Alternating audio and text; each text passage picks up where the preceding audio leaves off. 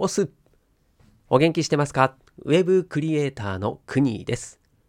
この番組はコロナ禍で飲食店を退職し年収550万から0円になっちゃった僕がフリーで稼いだり職業訓練ウェブデザインクリエイター科で半年間勉強するリアルな姿をお届けしながらあなたを元気にしちゃうそんな番組でございます。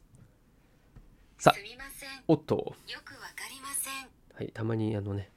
Apple Watch の Siri さんが反応するという現象が起こっております。どうすればいいんでしょうか？さあ、始まりました。えー今日は11月の18日、木曜日ですね。はい、天気は雨ということでして、うん、今日は職業訓練がお休み。の日になってまして、で、なんでかというと、えーハローワークの来所日というふうになってまして、うん、まあ、来所日っていうのはですね、えー基本的には月に1回ぐらいのペースでありまして、で、認定日というのがあるんですけれども、認定日とはまた違う部類になります。はい。まあ、この辺のですね、詳しい話は、えっと、以前の放送でお話をしております。はい。なんだろう、失業保険の対象の人と、あとは僕みたいにね、もう失業保険を満額終わっていて、それでもまだ、えーこういう職業訓練に通っている人とかはですね、その就業をするための、えー補助金みたいな形でですね、えーお金をまだいただける。まあ、そのためには来所日にちゃんとその活動の報告をしに行かなきゃいけないと、はい、いうことで、えー来所日というのがあるよというのがざっくりな説明になります。はい。で、本題は全然違うんですけどね。はい。今日は、勉強したつもりという落とし穴というテーマでお話ししたいと思います。まあ、内容としてはですね、ただ、勉強してるだけじゃダメだぜっていうざっくりとしたお話でございます。はい。そんな経験した方もいるんじゃないかなと。いや、ほとんどの人がそうかもしれませんね。はい。そのことを、まあ、気づきというかですね、えーこうしたらいいよというような、えー啓蒙活動でございます。そして、自分のためにも記録として残しておきたいなと思ったわけでございます。では、行ってまいりましょう。さあ、そういうことでですね、勉強したつもり。もうこれはですね、僕も何度も経験していて、んで、なんで今回ね、こんな話をしようと思ったのかというと、うん、まあ、改めてですね、もう、かれこれ1年以上、えー脱サラしてから月日が流れてですね、で、まあ自分で、ウェブで、ネットでですね、稼ぐためにと、稼ぐようになるためにはということで、まあ、いろんな勉強をしてきました。実際。はい。で、まあ、その中で実際にじゃあ、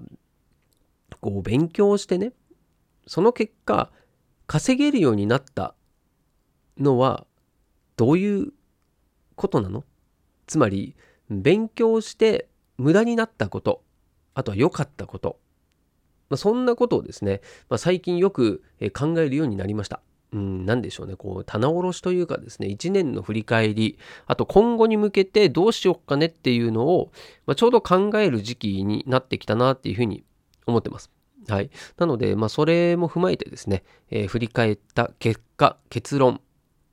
やっぱこれだよねっていうのを、えー今日はお話ししようと思います。はい。で、まあ、結論はですね、頭の中にいろんな情報を入れたり、自分でね、それを納得したり、まあ、それはそれでいいんですけれども、それだけじゃ仕事にはならないよっていうのをつくづく痛感したということですね。はい。まあ、例えば、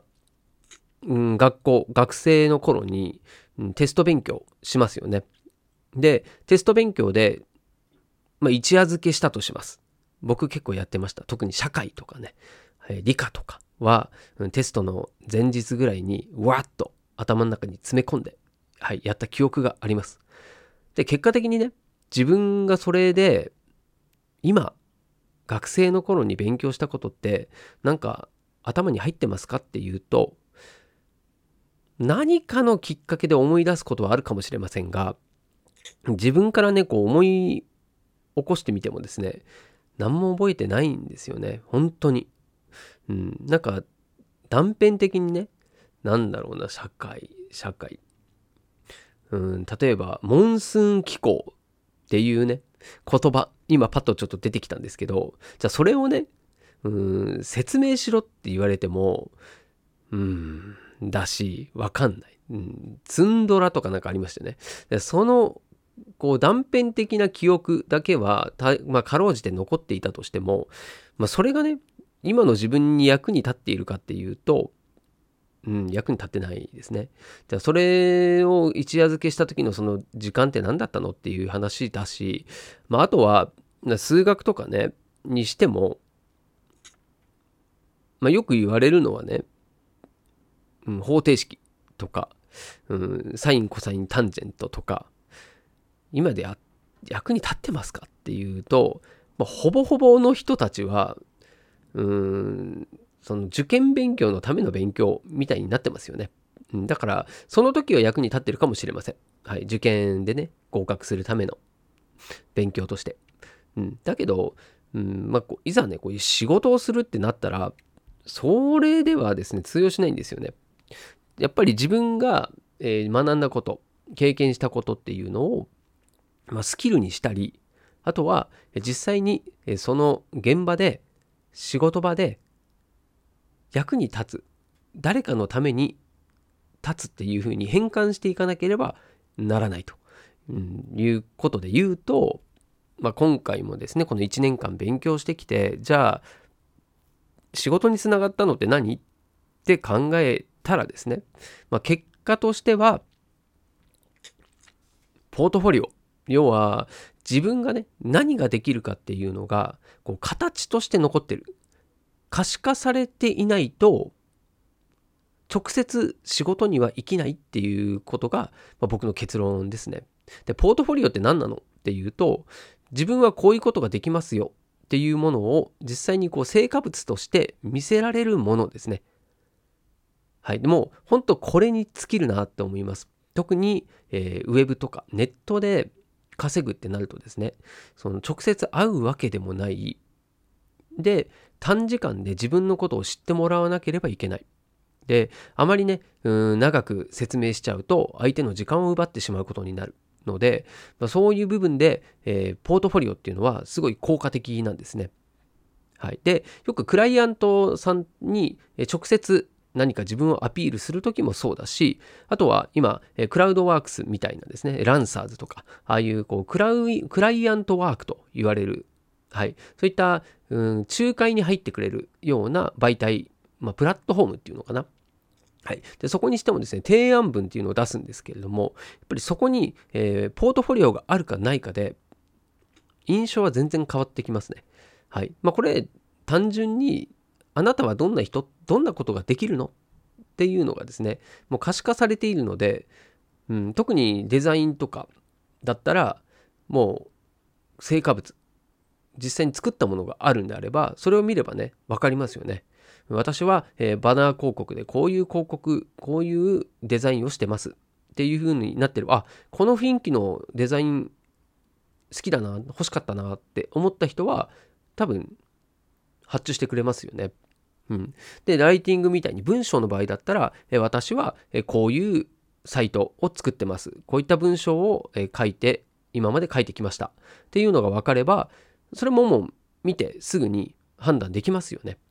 それがないとですね、うん、自分は今までこういったことをしてきました。っていう文章で書いてで、うん、なんか意気込みみたいなね、うん、まだ実績はないですけれども、うん、頑張ります。もう気持ちだけは誰にも負けませんみたいなことを書いていてもまあ選ぶ人からするといやその気持ちはわかるけれどもどういうものが作れるんですか？どういうことができるの？っていうところを知りたいじゃないですか。うん、なんでねそのまあ僕で言うと1年間勉強したりなんなり確かにいろいろしてきましたよ。で知らないことも多かったし。でそれは自分の中にねちゃんとこう身についてるものもたくさんあります。だけども、えいざ仕事ってなった場合に結局はね今まで自分が残してきたものそれが形になっているものしか、評価されない、うん、説明ができない示せないっていう結論に達したよというような、うん、お話でございました。まあね学んだことっていうのはもう記憶からね、なくなってくんですよね。もうこれはもうほんと学生の時にもう散々学んだし、うん、あとなんだろうな、例えば、まあ、僕で言うと、こう、お寿司握れますよっていうのは、技術としてありますよ。あります。はい。あるんですね。で、じゃあそれをね、こうネット関係でですよ、うん、寿司握れますっていう、まあ、一言言えるっていうのは、まあ、強みなんだけれども、うん、ネット上での仕事ってなると、うん、あんまりそれをですね、こう、アピールできないですよ。やっぱりね、そのネット上であればネット上で形を示せるものっていうのが必要になってくるんですよね。うん、だこれは、うん、まあ最初から分かってたことじゃねえのって言われればそれまでなんですけれども、まあ、やっぱ実際にねこう自分でいろいろ提案したり仕事に手を挙げたりしてですねそこで痛感したことだし逆を言うともう今から例えば副業をちょっとやりたいよとか、うん、ちょっとネットビジネスでね起業してみたいちょフリーランスで、えー、頑張りたいっていう人はですねもうこのポートフォリオを作りに行くっていう方向性で僕は、えいいんじゃないかなと思います。でじゃあどんなことをどんなポートフォリオを作っていけばいいのかっていうのをですね自分でジャンル選定したりうんとりあえずなんか興味があるようなことを3つぐらいねうんピックアップしてでそれを1つずつやってみて実際ね何かものを作ってくださいもしくはライティングならライティング文章を書いてみます動画編集なら実際動画を作る。もう YouTube のチャンネルを作っちゃう。で、そうして、まずはそれをやってみてですね。で、なんかこう座学で勉強したり、頭の中に入れるっていうのは、それ作ってれば勉強せざるを得なくなるので、一番それが、うん、効率もいいですし、記憶にも残りやすいんじゃないかなと思います。なんで、まあ、もしね、僕がまた1年前の自分にうんアビドアドバイスするとするならば、本当そうですね、うん、ポートフォリオを作ろうと。で、えー、じゃあポートフォリオのサイトを今無料で作れるのもあるから、まずそれを立ち上げて、そしてその中に自分の作品をどんどん詰め込んでいきましょうよと。で、それがあなたの分身になるんですよね。僕はこういう人ですっていうのを表現できるもの、これを用意するっていうのが一番手っ取り早いし伝わりやすいですね。はい。なので、ただ学ぶというのはダメだよということですね。はい。で、まあ、勉強したつもりになっている。まあ、これは本当テーマに書きましたけれども、勉強したつもりになっているというのはね、本当一番の落とし穴で、そのなんか時間もかけたし、やったつもりになっちゃうんですよね。で、実際に仕事を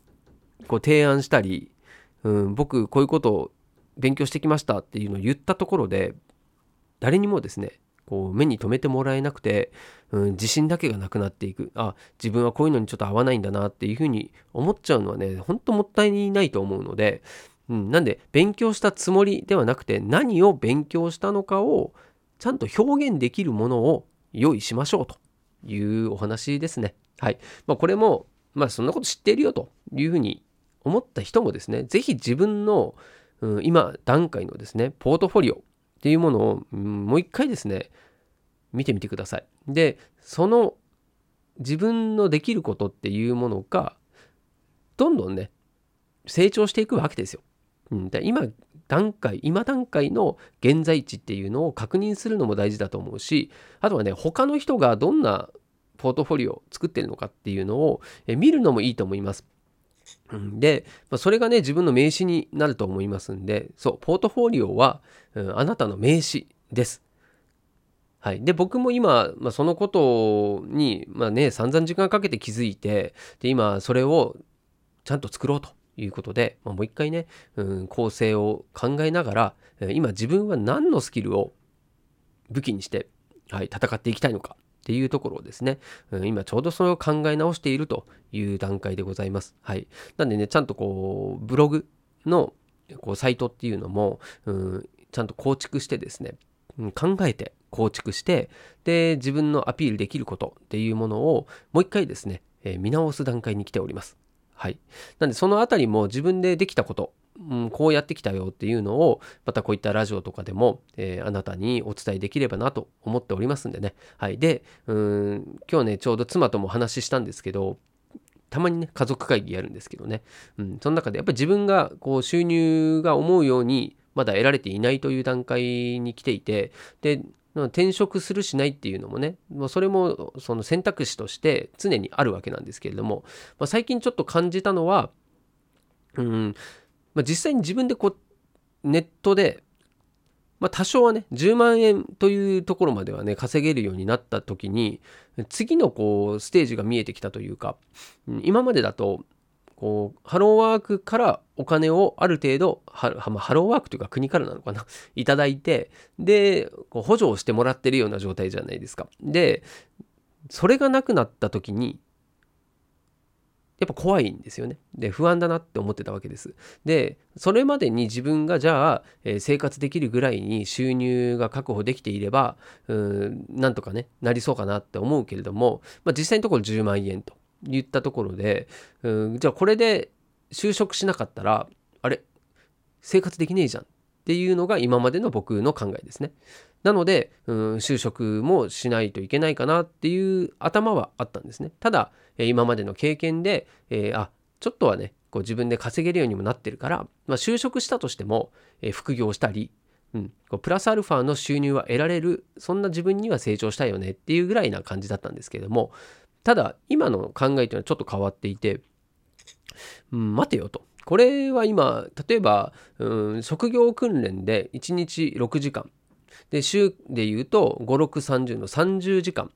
ですねで1ヶ月で言うと、まあ、大体120時間前後ぐらいになると思うんですけどじゃその時間はまるまる自分でねもしクライアントワークとか何かしらのこうネットのビジネス仕事をするに当てるって考えたらあれその時間は今よりもプラスで稼げるなって思ったんですよね。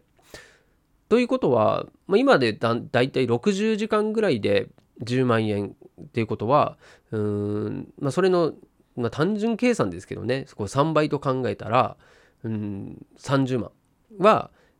あ時間を費やせば稼げるし稼げる可能性が高いなってうんいうふうに思ったんですね。あじゃあその就職しないでどこまで稼げるかっていうのをちょっとチャレンジしてみるのもありなんじゃないかなっていうふうに今はちょっとね思ってきてます。うん、でこれはなんかギャンブルというよりはですね実際今までこう自分が積み上げてきた経験とか、まあ、知識もそうなんですけどね、まあ、そういったものが、うん、大きな下支えになっていて、うん、なんとなくこう肌感でねあそれはそれぐらいはできそうだなっていうのはありますね。うん、でそれはね1年間こうやってきたことによっての、うん、ちょっとした自信だったりにもなってるんじゃないかなと思うので、うん、なんで今はその転職するっていうのも自分がですねこう興味があったりあと例えばねあのまあプログラミングもそうだしデザインもそうなんですけども、えーその会社に入ってそれを学びながらお金がいただけるっていうそういうね環境に出会えたとしたら多分僕はね迷わず就職もすると思います。はい、うん、だそういうのそういう出会いがある可能性もあるし、うん、ただ自分で独自に、まあ、個人でねはいまあ、それこそ個人事業主あのフリーランスとして、えーちゃんとね稼ぎますよっていう選択肢もあありだなって思えるようになったっていうのが今段階ですね。はい、なんでまああの今後もそういったこう考え方っていうのはどんどん自分の中でもね変わっていくと思いますし、うん、これが正解だっていうのはないと思うんですけど、まあ、いろんな選択肢があるよねっていうのは、うんまあ、ちょっとしたこう心のゆとりもできたのかなと思います。って言いながらね、今無職だし、えー貯金はどんどんね、なくなってって、ちょっとやばいんだねっていうような、えー状況にもなってきてます。はい。なんで、まあ、危機感は常に持ちながら、だけども、あ、僕って別に就職する、しない、自分が選べんだなっていうのを、まあ、ちょっとね、えー感じたよというような話もちょっと付け加えさせていただきました。はい。ということで、今日も最後までお付き合いいただきましてありがとうございます。今日のテーマはね、勉強したつもりという落とし穴というお話でございました。はい。まあ、合わせて聞きたいは、職業訓練日誌ということでね、えー第1話、そちらの方、詳細欄のリンク貼っておりますので、え合わせて、えまだ聞いたことないよという方はですね、ぜひ聞いてみてください。はい、それでは明日もまたこの場所でお会いしましょう。お届けは国でした。したっけね。